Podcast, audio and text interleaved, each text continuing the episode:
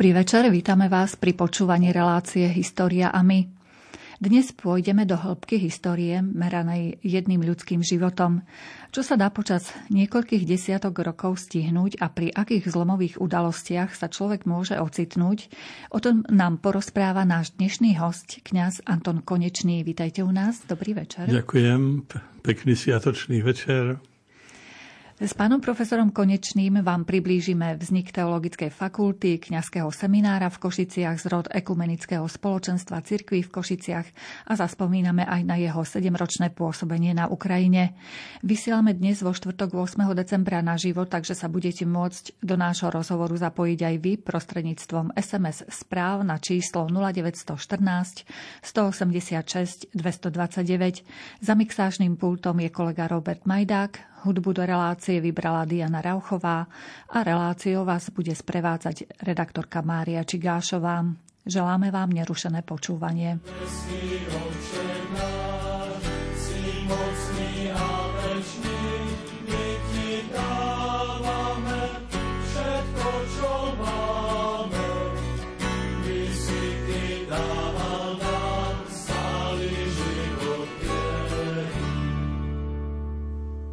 prinášame Ti svoj chlieb, víno a lásku.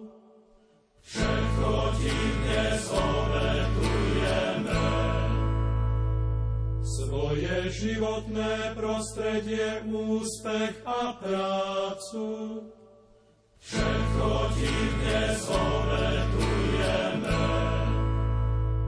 Svoje schopnosti, nadšenie i radosť Všetko ti dnes obetujeme. Nebeský Oče náš,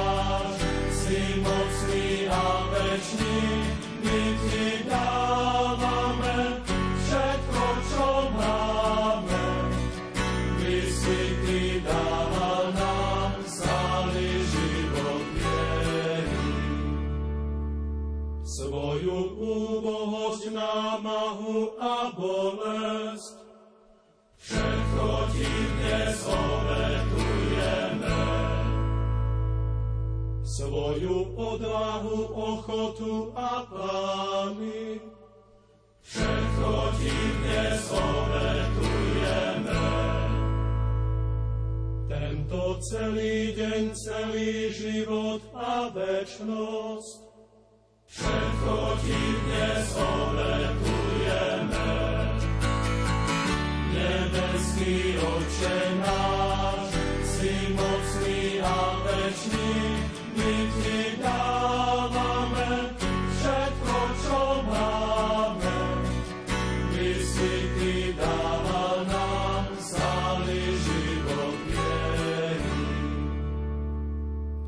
Pán profesor, stretávame sa v štúdiu v tejto relácii v deň, keď slávime sviatok nepoškvrneného počatia pre blahoslavenej Pany Márie.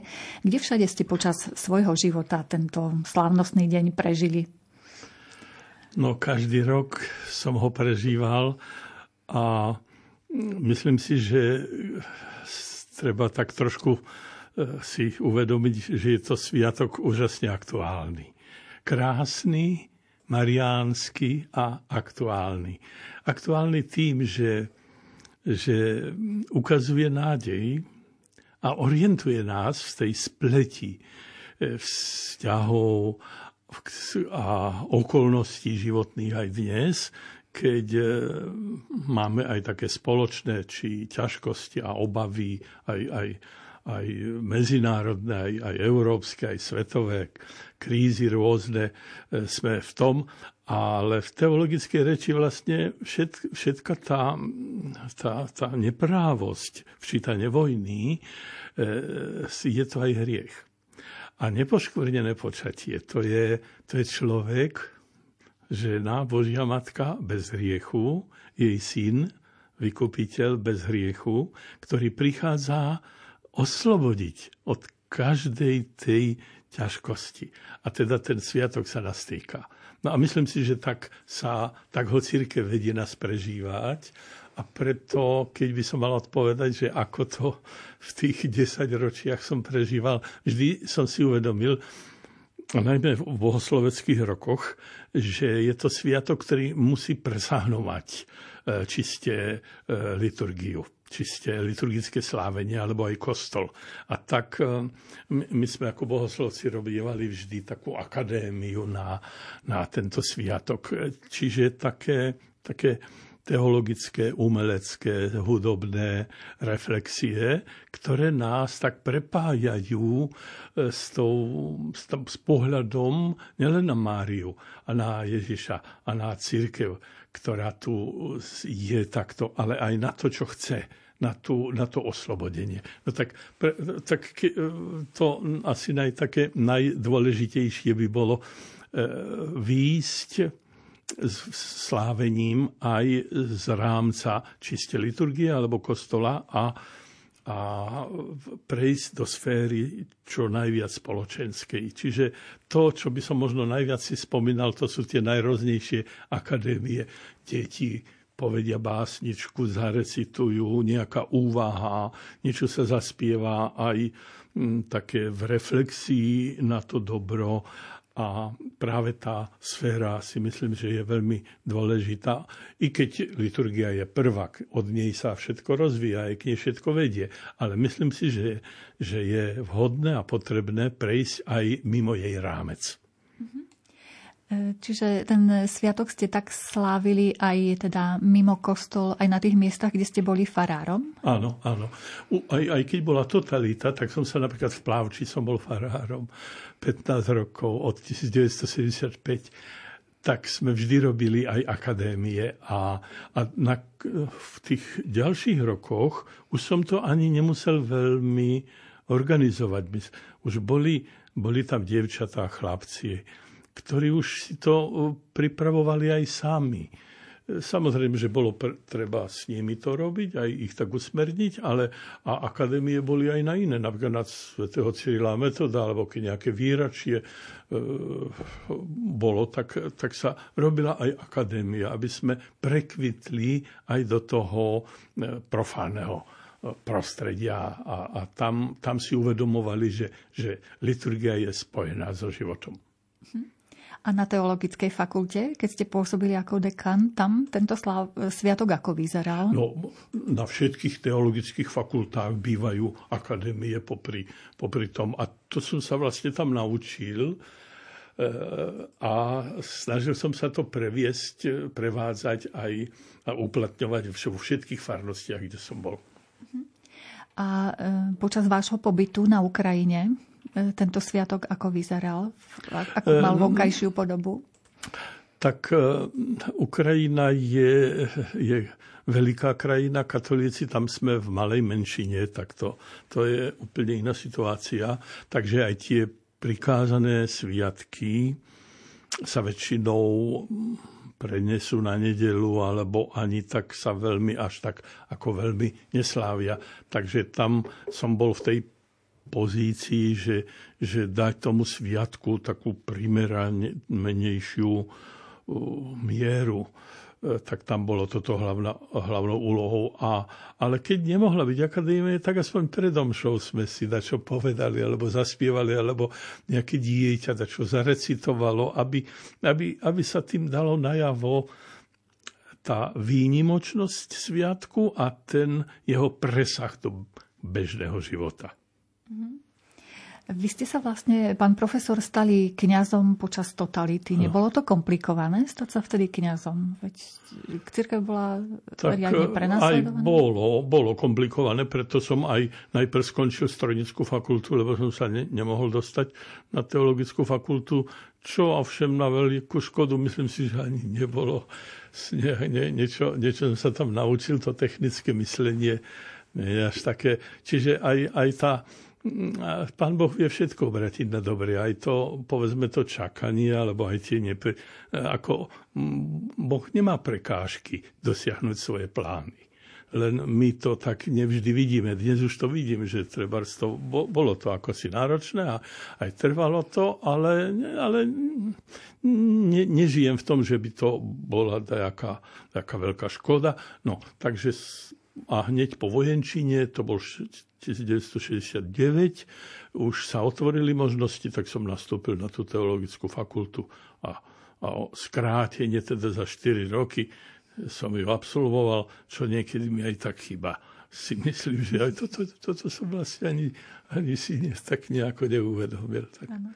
To spomínal vlastne v našom vysielaní aj otec arcibiskup Bober, že vy ste ináč by boli spolu skončili, len vy ste ano. sa predbiehali o ano, tie ano, 4 roky. Áno, všetci, čo absolventi vysokých škôl, a bolo nás tam dosť, možno, že do 20 nás tam mohlo byť, e, tak my sme dosť využili to pravidlo, že ďalšia vysoká škola sa môže, e, môže skracovať časovo na o jeden rok. Ano. Tak sme to využili. Čiže a to tiež je škoda, že som mohol mnohé veci lepšie vedieť. Ano, ste si museli potom doštudovať v no, podstate, no, no, čo ano, ste potrebovali. Áno, aj potom aj, aj, aj, aj bolo treba sa tak trošku náhliť. Aj, a, a teológia není len o tom, že sa dá čo naučiť. To je treba aj premyslieť, aj prežiť, aj, aj aj sa s tým zžiť. Hej, takže ja by som to už dneska nerobil. Pokojne by ste odštudovali všetky roky. Ešte keď sa vrátim k tej vašej strojárine, niekedy ste využili vo svojej praxi kňaza aj svoje strojárske zručnosti? No pri tých opravách, pri tej rekonštrukcii veľkej eh, toho komplexu seminára a fakulty a kostola, alebo aj tak, myslím si, že že skôr v tom štýle myslenia, technické myslenie e, a, a filozofické myslenie a teologické myslenie, to sa ne, ne, jedno druhému pomáha. Tak uvedomujem si, že, že e, tie technické zásady, e, takže sú užitočné pre človeka, že má tak povedzme štatistické metódy, alebo mať jasné v mnohých veciach si urobiť poriadok a rozlišovať e, stupeň závažnosti. Myslím si, že to tam je kde si, kde si e, v tých, v tých možno aj matematických alebo technických vedách. Áno. E, ešte ak môžete jednou vetou aspoň nám povedať, že kde ste boli na vojne a čo ste vlastne ako... Ja, vy, vy ste ešte vtedy kniazom neboli. Na vojenskej základnej službe som bol všade tam, kde je dobré pivo a to je Plzeň, Budejovice a Praha.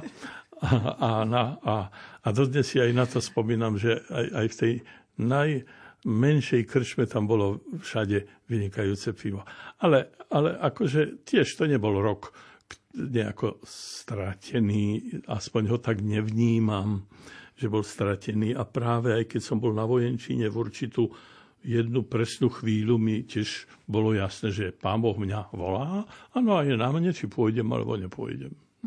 Tam vlastne vzniklo to povolanie. Sa završilo alebo ujasnilo. Uh-huh. Čiže vy ste potom po vojne hneď e, šli študovať tú teolo- tie teologické Áno. štúdia. Bolo to náročné v tých časoch? Lebo Áno. teraz vlastne študujú mladí ľudia asi 6 rokov. Áno, s tým, že majú pastoračnú prax. No, na strojníckej fakulte som sa prakticky temer nič nemusel učiť. Tam mi bolo treba určitá namaha, ale porozumieť.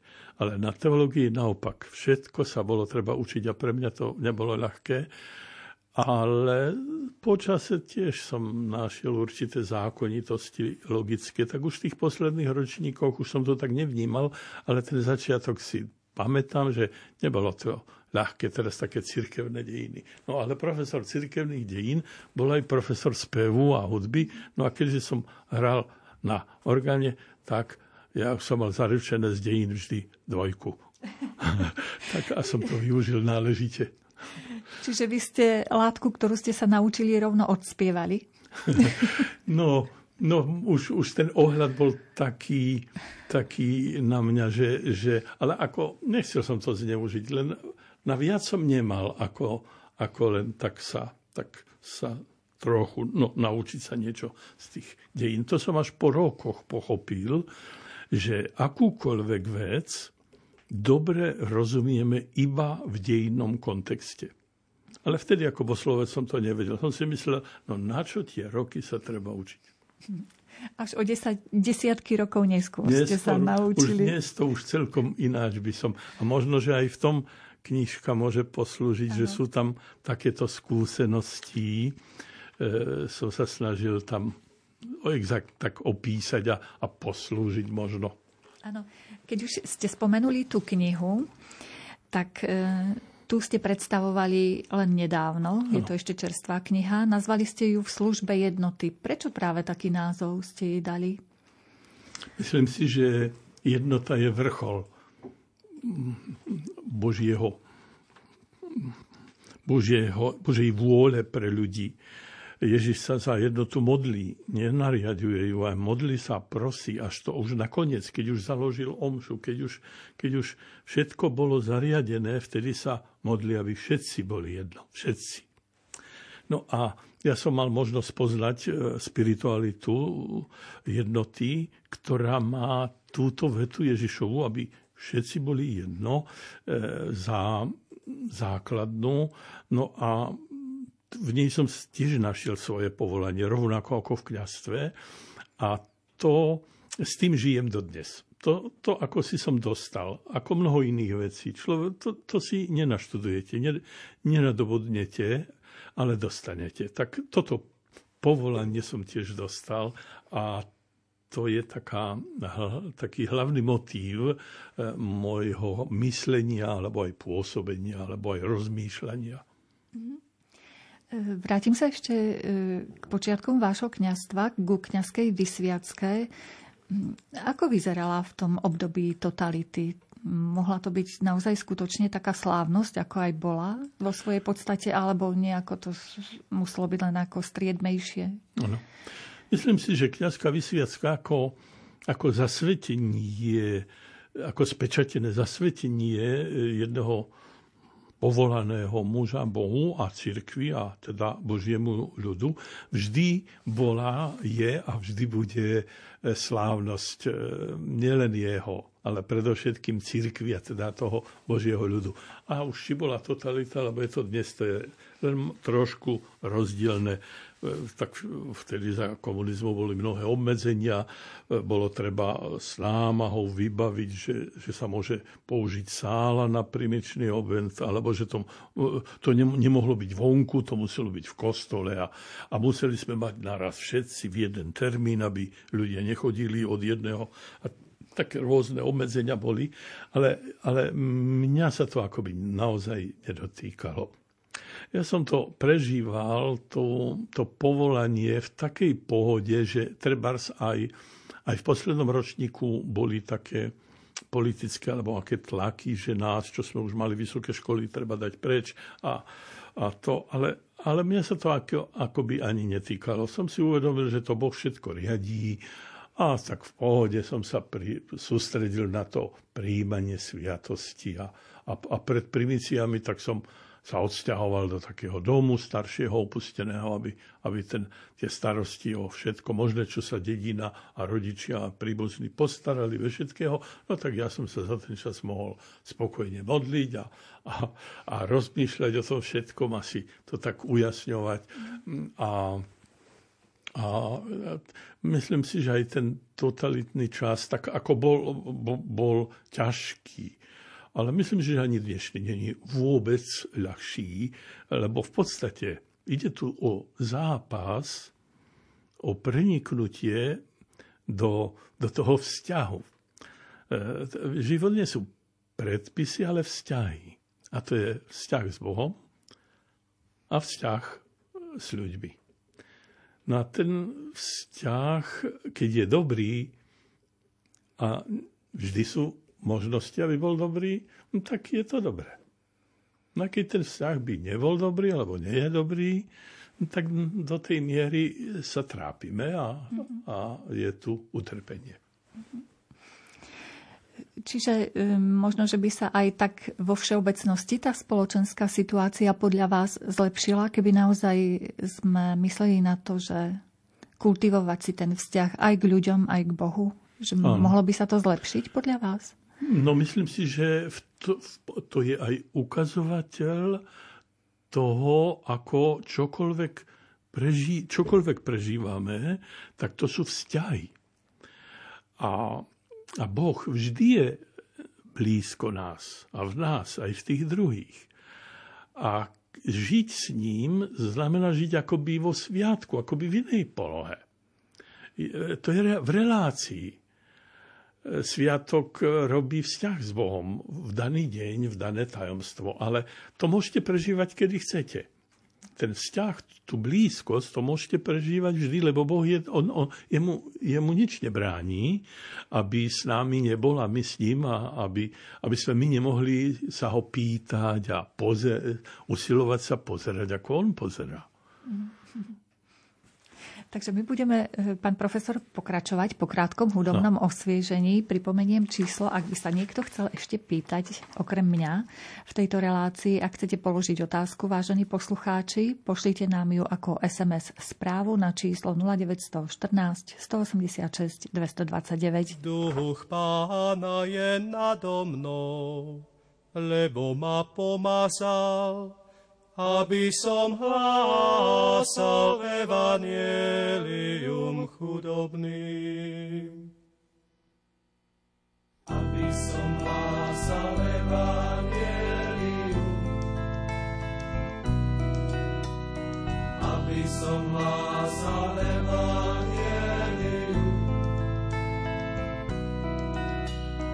aby som hlásal evanielium,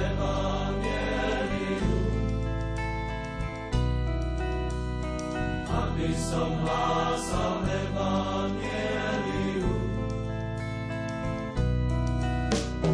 Aby som hlásal Evangelium.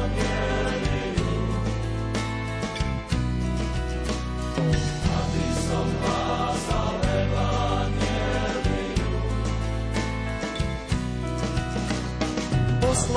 oznámiť zajatým, že budú prepustení a slepým, že budú vidieť. Utláčaných prepustiť na slobodu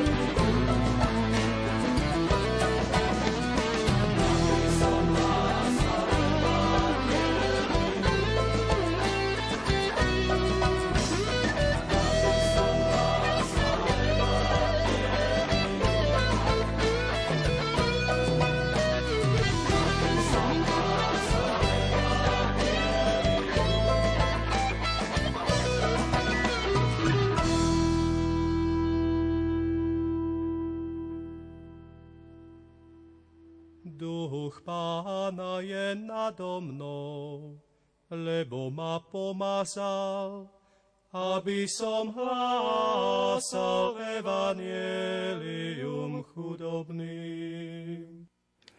Dnešnej relácii História a my, vysielanej z Košického štúdia Rádia Lumen, hovoríme o službe jednoty kňaza profesora Antona Konečného. Predstavujeme vám niektoré zaujímavé historické momenty, ktoré sa udiali v Košickej arcidieceze a pri zrode ktorých stál. Ak máte nejaké otázky, pošlite ich formou SMS správy na číslo 0914 186 229. Pán profesor, skúsme zosumarizovať, v ktorých farnostiach ste pôsobili.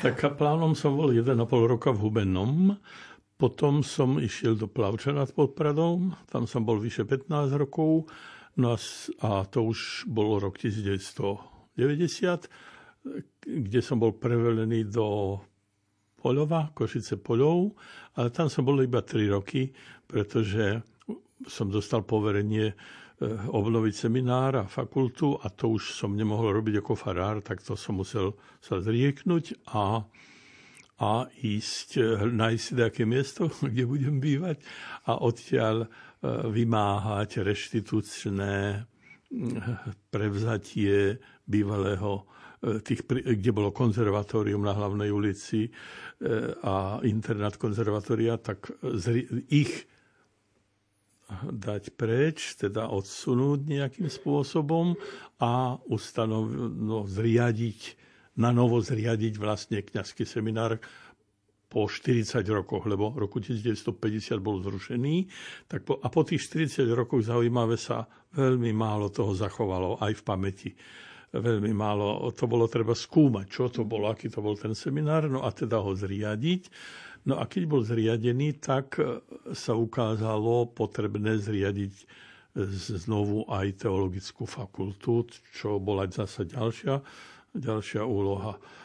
Tak, no, no a to, to všetko som robil do roku 2011, kedy už som uzatvoril aj službu dekana. No a stal som sa oby normálnym učiteľom a profesorom.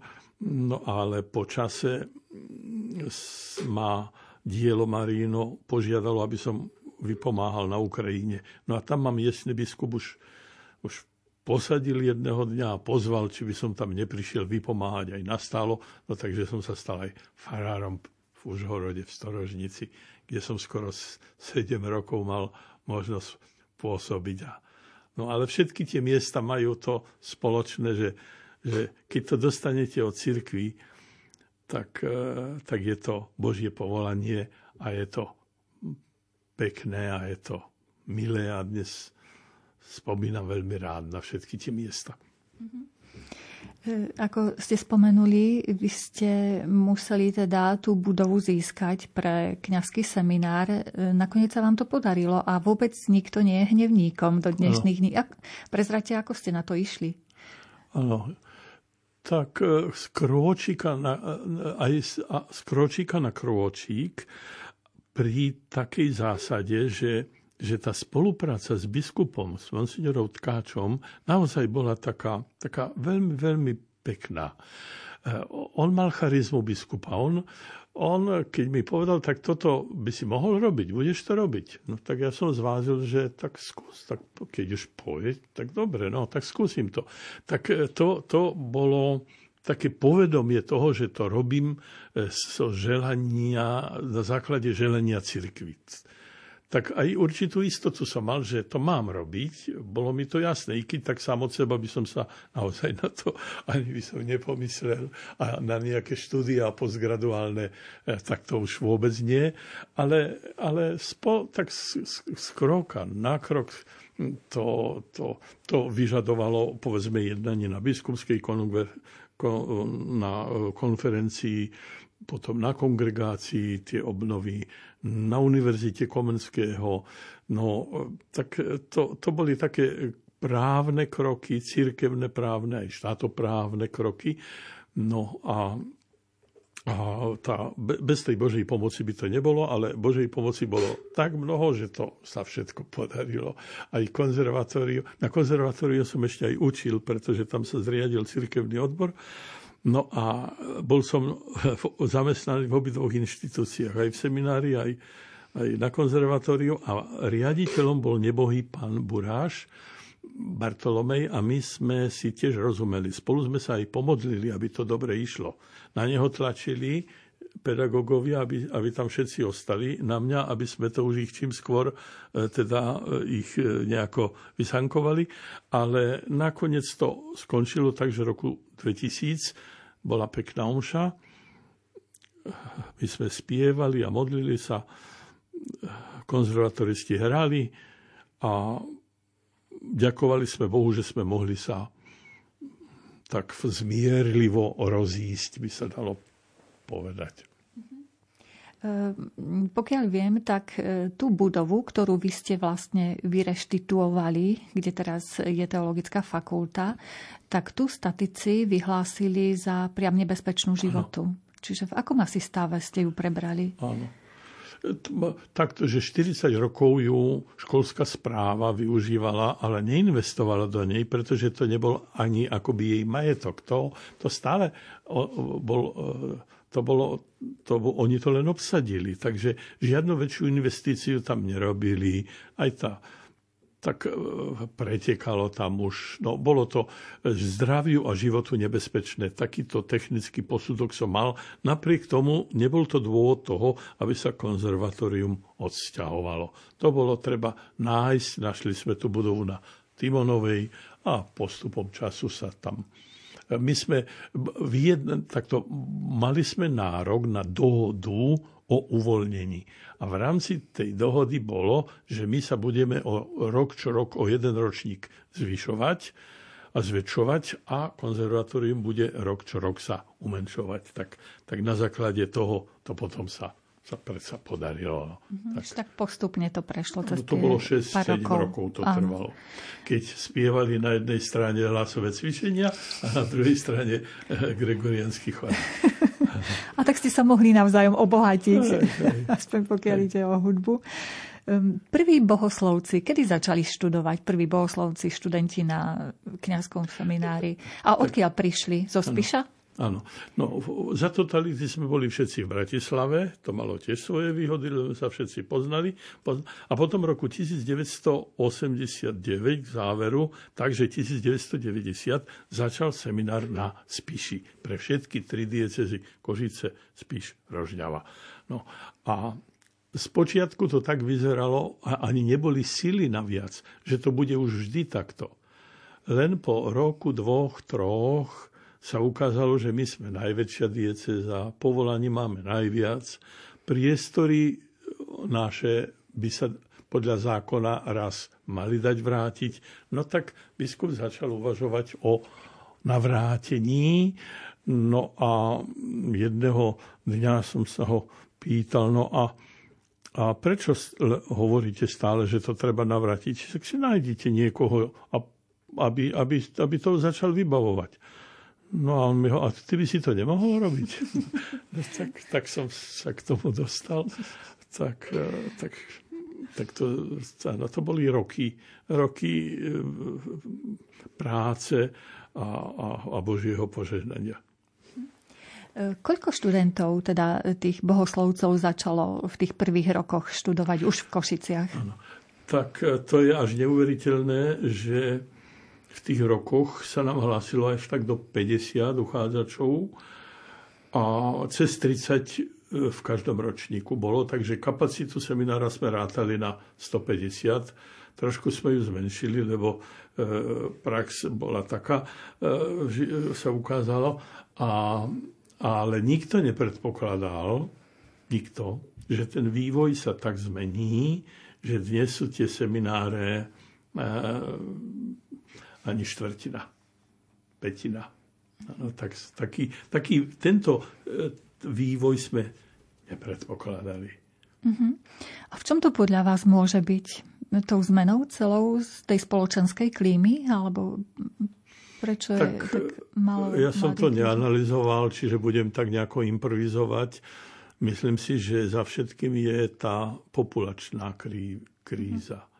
Áno, že aj menej Tým, detí sa narodilo. Keďže je nás menej, však to je...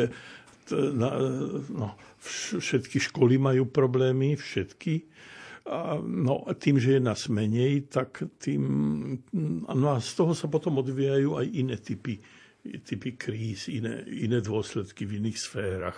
Ale myslím si, že tá základná vec je demografická. No a potom s ňou súvisí aj, aj určitý štýl života, pretože aj keď je deti v rodine menej a tie, tie rodiny majú iné priority, možno, že skôr tá kariéra tam ľudí láka a mladých a, a a pritom, čo môže byť krajšie ako duchovná, akože kariéra. Tam je to síce obrátené naopak, tam sa nejde podľa, e, podľa schopnosti, ale podľa poslania, a, ale, ale si myslím, že to je, to je, že to je veľká škoda, že, že čo môže byť krajšie ako, ako povolanie ku Božej službe.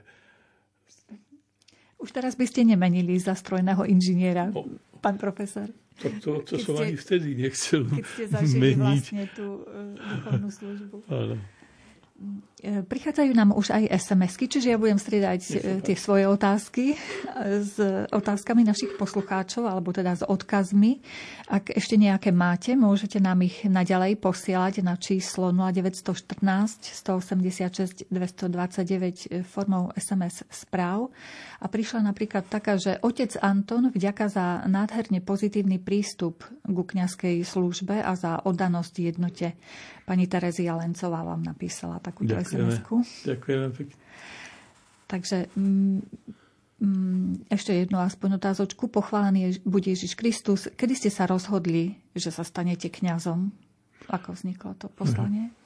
Tak myslím si, že to povolanie e, sa tak rodilo stále, pretože ja som vyrastal v Kurime a tam bol úžasný kňaz, otec e, Jozef Pastýr a, a ešte predtým e, Fabián, František Fabián a tí to tak dobre robili, že často ma napadlo, no, no, no, no tak ako oni pekne vedia rozprávať a spievať a, a osloviť ľudí, no to, to, to ma, ma tak nejako priťahovalo, alebo fascinovalo, by som povedal.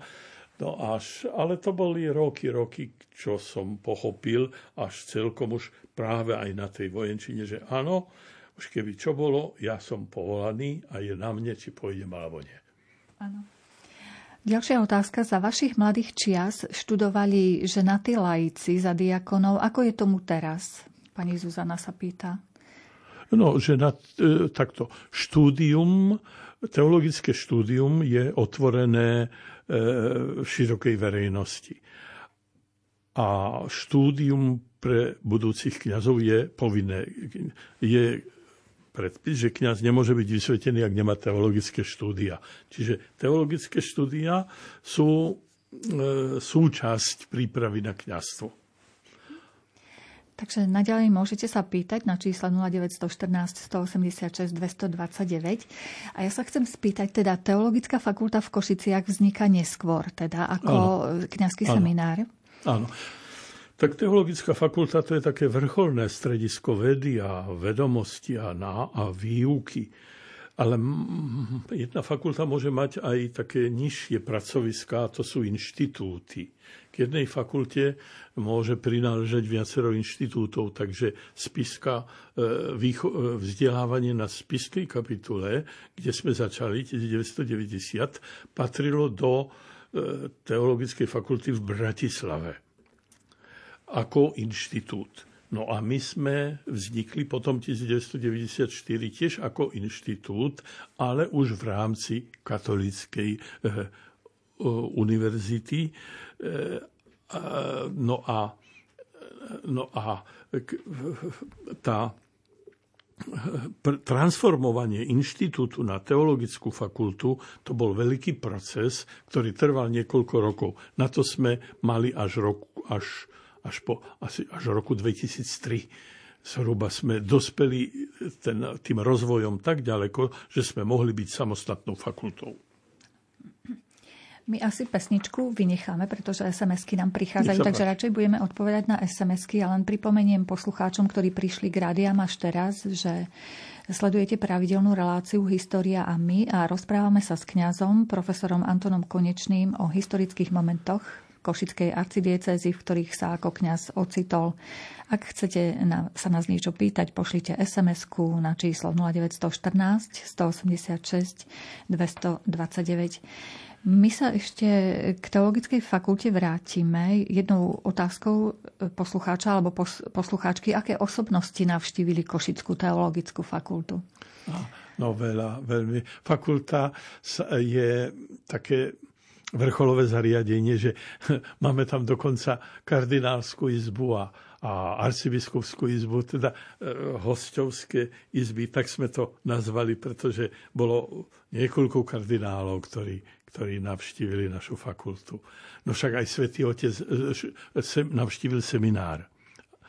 Aj Jan Pavol II, svätý Jan Pavol II, aj pápež František. Takže že to, to je... Že už asi ani vyššie osobnosti cirkevné nemohli Aha. vás navštíviť v Košiciach.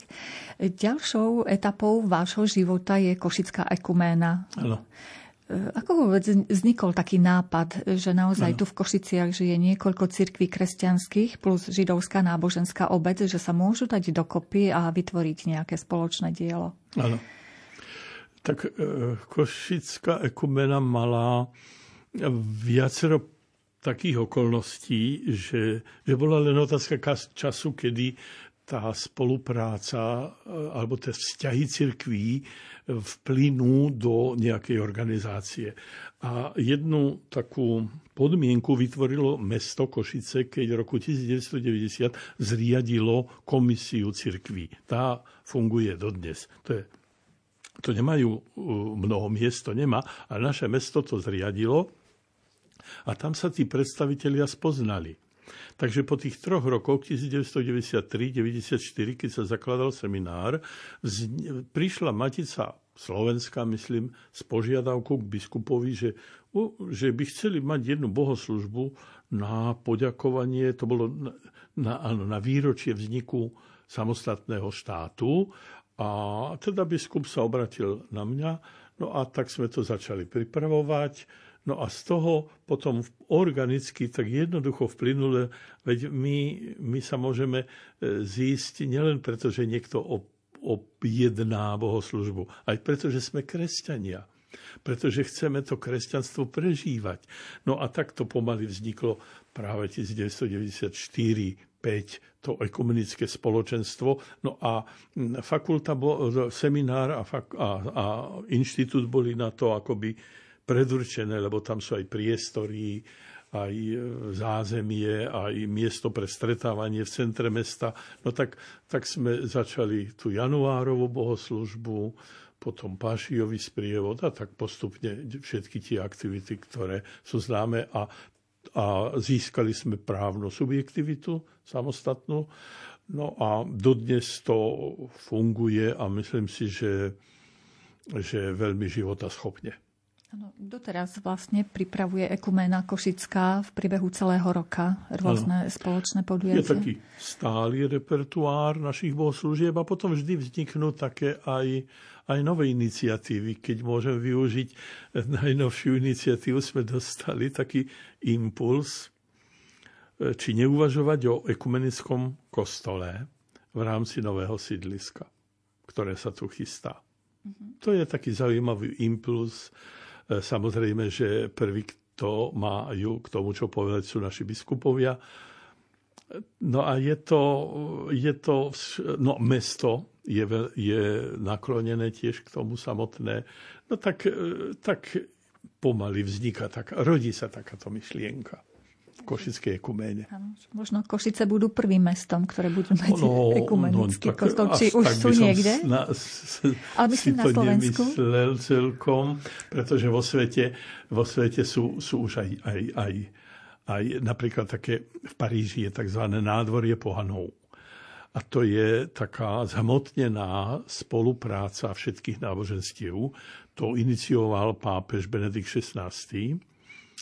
A mal na mysli eh, spoluprácu všetkých náboženstiev a ľudí dobrej vôle.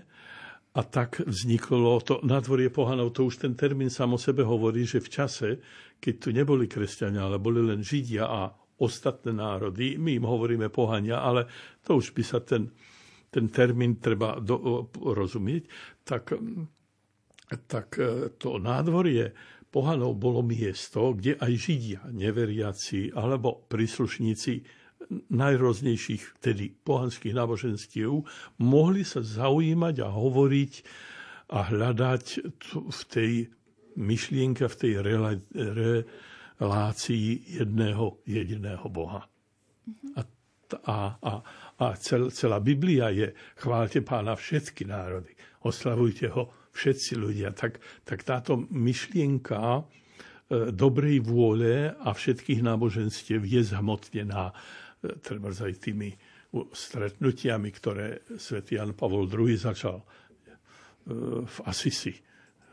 To je všenáboženské. Takže aj v tomto smere už je, je mnoho, mnoho miest na svete, kde sa tak, takáto, takéto niečo realizuje. No a podobne aj ekumenických iniciatív je bez, bez počtu veľa, aj na Ukrajine.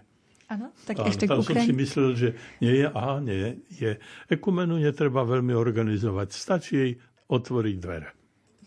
Tak k tej Ukrajine sa ešte dostaneme. Je tu jedna otázka. Aké podujatia máte spoločné so židovskou náboženskou obcov? Židovská náboženská obec je od začiatku e, pričlenená ku spoločenstvu, avšak ako pozorovateľ. Oni, oni nemôžu byť riadny člen, lebo nie sú kresťania, ale sú plnohodnotný člen ako pozorovateľ a od začiatku e, boli, boli no, napomohlo to veľmi dobrým vzťahom, predovšetkým za uh, účinkovania rabina Josefa Steinera. To bolo 10 rokov úžasnej, úžasnej spolupráce, a ktorá aj dnes pokračuje. A myslím si, že je to niečo už také samozrejme v Košiciach. No, no, na niektorých prednáškach pána rabína Steinera som bola a bolo to fakt, že obohacujúce spoznať vlastne. Ekumenickú púť napríklad do Svetej Zeme s ním. Celá ekumena. Áno. Ďalšia otázka, ktorá nám prišla. Mm, máte blízko k hudbe, čo si najradšej zaspievate a zahráte, či aj ľudovky? tak ja mám rád všetku hudbu, aj, aj a teraz sme boli na koncerte v tom evangelickom kostole e, a to, to bolo mm, no, úplne moderná hudba a je moderne ponad. Dobrá hudba je vždy dobrá hudba a aj cirkevná hudba má byť dobrá hudba. A to je aká? Teda nie je aká spomalená, alebo, alebo za to, že je duchovná, tak teraz sa musí to tak pomaly. Pred... Nie, to má byť dobrá, správne tvarovaná hudba. A teda na tú otázku, že či aj ľudovky si niekedy zahráte? Príde mi na mysel aká hudba, tak si aj možno takedy aj takto zapískom, alebo čo. Áno, áno ale ako naj, najviac, na, najbližší je mi chorál. Mm-hmm. Že to je tá oblasť, ktorá vás obohacuje. Ano. Vy ste vlastne po, e, pripravovali aj spevník, e, myslím. Áno, pomáhal som pri príprave e, e, ľudového liturgického spevníka. A už je vlastne hotový? A... No, všet, žiaľ, žiaľ nemôžeme povedať, že už je, že je pripravený. Je, je pripravený a v podstate už sa z veľkej časti používa, lebo ľudový spevník má aj tie ordináry, tie hlavné časti, e, omše, e, no, tie stále časti omše a tie tie už fungujú, to, to, to je prija- potom žalmy, medzispevy, ale práve tie najviac frekventované aj najnáročnejšie spevy e, omše na vstup, na, over, na obetné dary, na príjmanie a na všetky sla- príležitosti cirkevného roka, tak toto ešte e, schválené a prijaté nemáme na Slovensku. To už nás všetky národy pre, po, predbehli. Mm-hmm. Ten jednotný sme mali vraj prvý, 1937, ale teraz no, prvý budú poslední. No tak veríme, že to ešte dobehneme, ten svet ale, aj v tejto oblasti. Opäť ponúkneme trošku hudobných tónov našej, našim poslucháčom. Pripomeniem pre vaše SMS-ky číslo k nám do štúdia 0914 186 229. Radujte sa neprestajne v Pánovi opakujem. Radujte sa, Pán je blízko, radujte sa, Pánovi. Radujte sa, Pán je blízko, radujte sa, Pánovi.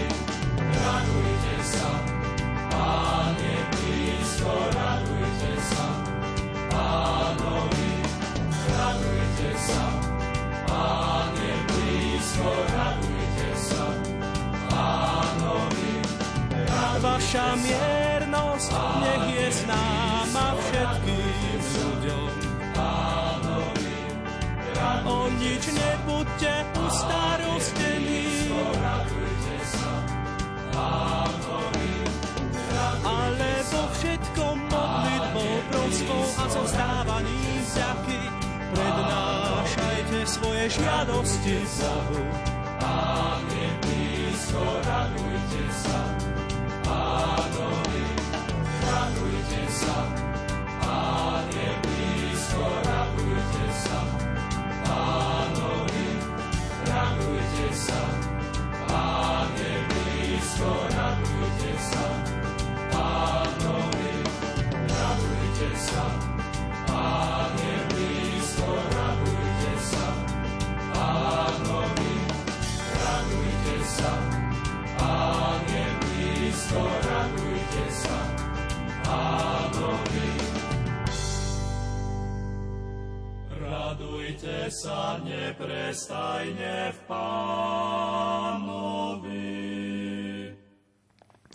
Sledujete pravidelnú reláciu História a my. Rozprávame sa s kňazom profesorom Antonom Konečným o historických momentoch Košickej arcidiecezy, v ktorých sa ako kňaz ocitol.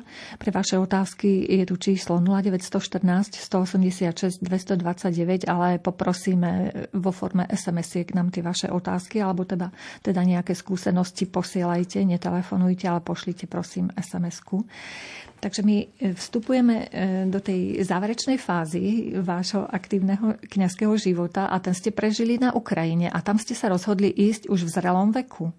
Na to bolo treba asi aj odvahu, či nie? Tam ma požiadali tiež. To, keď som už prestal mať tu také no, funkcie nejaké, že už som, už, a bol som nahraditeľný bez akýchkoľvek, tak 2016 ma pož, poprosili, že ísť pomáhať trošku na Ukrajine práve s, so spiritualitou jednoty. No a tak som tam začal chodiť a jedného dňa ma... No a musel som sa aj predstaviť biskupovi Mukačeve, Majnekovi, aby však či s súhlasí a on bol veľmi rád, až jedného dňa ma poprosil, či by som tam neprišiel aj za farára, tak nielen tak do, príležitosne, no a tak, tak som sa stal farárom. To je najpeknejšie byť farárom, si myslím. No, no v Storožnici a v Užhorode. No, tak e, a, a s ekumenou tiež som tam prišiel do styku. Tak e, to, to je veľa pekných skúseností, e, pretože tam sme, ako som spomenul, v takej minorite, ale, ale tá církev čo do významu je veľmi živá a treba aj v ekumene všetkých zaujímalo, čo povie e, čo povedia katolíckí biskupy, grecko-katolícky a rímsko-katolícky biskupy. To, to, ten význam ekumény je krásny práve v tom, že v určitých e, reláciách sú všetci v jednej lavici.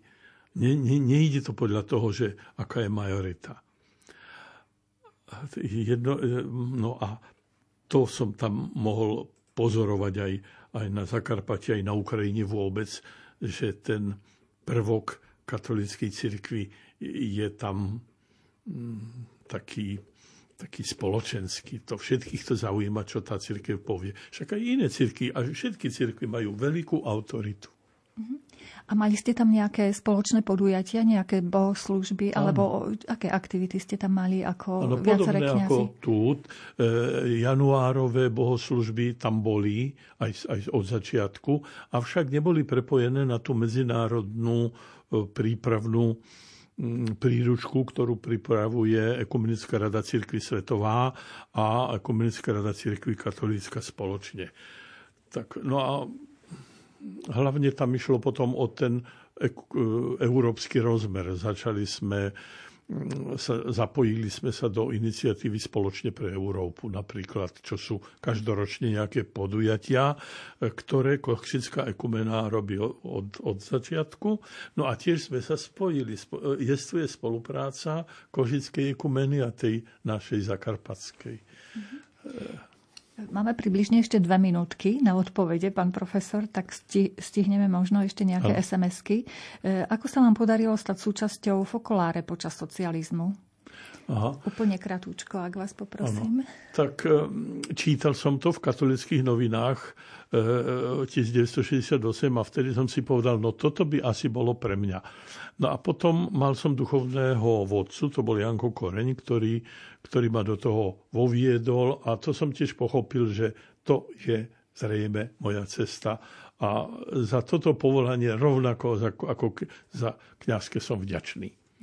Do okolností, tá druhá otázka je o kňastve. V čom je tá kňazská služba taká krásna, že o nej tak pekne rozprávate? A ja len doplním, že ďalší rok si pripomeniete 50 ano. rokov kňastva. Ano. Takže tiež stručne vás poprosím. Áno, moja vysviacka bola 1973, eh, tak už sa chystáme pomaly so spolužiakmi na tú 50 mm, No, tak by som povedal, že čím som starší, tak tým je jasnejšie, že povolanie je dar. To môžete len dostať. Otázka je, je tých naši, sú tie naše odpovede.